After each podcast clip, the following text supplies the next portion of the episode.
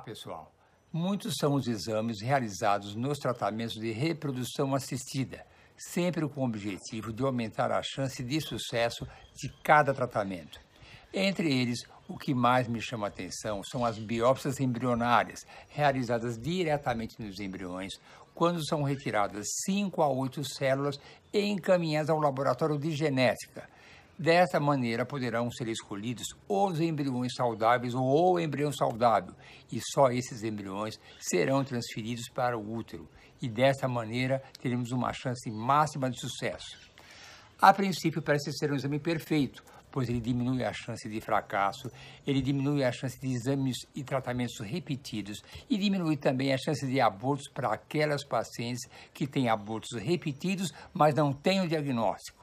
Mas não é totalmente perfeito, porque esse resultado pode não ser 100% garantido. Ele pode dar resultado falso positivo ou falso negativo. E o que significa um resultado falso positivo? significa ter um diagnóstico de um embrião doente, quando na verdade ele não é. Então, não estaremos colocando no útero esse embrião, estaremos excluindo.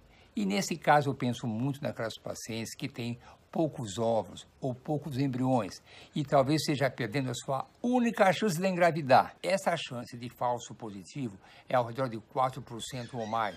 Estudos recentes mostram até uma chance muito maior de ter um diagnóstico do embrião doente e, na verdade, ele não é. Por isso, nós do IPJ indicamos esses exames em situações restritas, como, por exemplo, mulheres com mais de 40 anos e que produzem um número razoável de óvulos e embriões.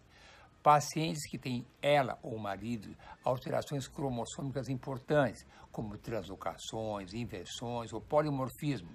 Pacientes que têm um diagnóstico de abortos repetidos, mas não tiveram até o momento nenhuma explicação para isso, apesar de todos os exames que já realizaram.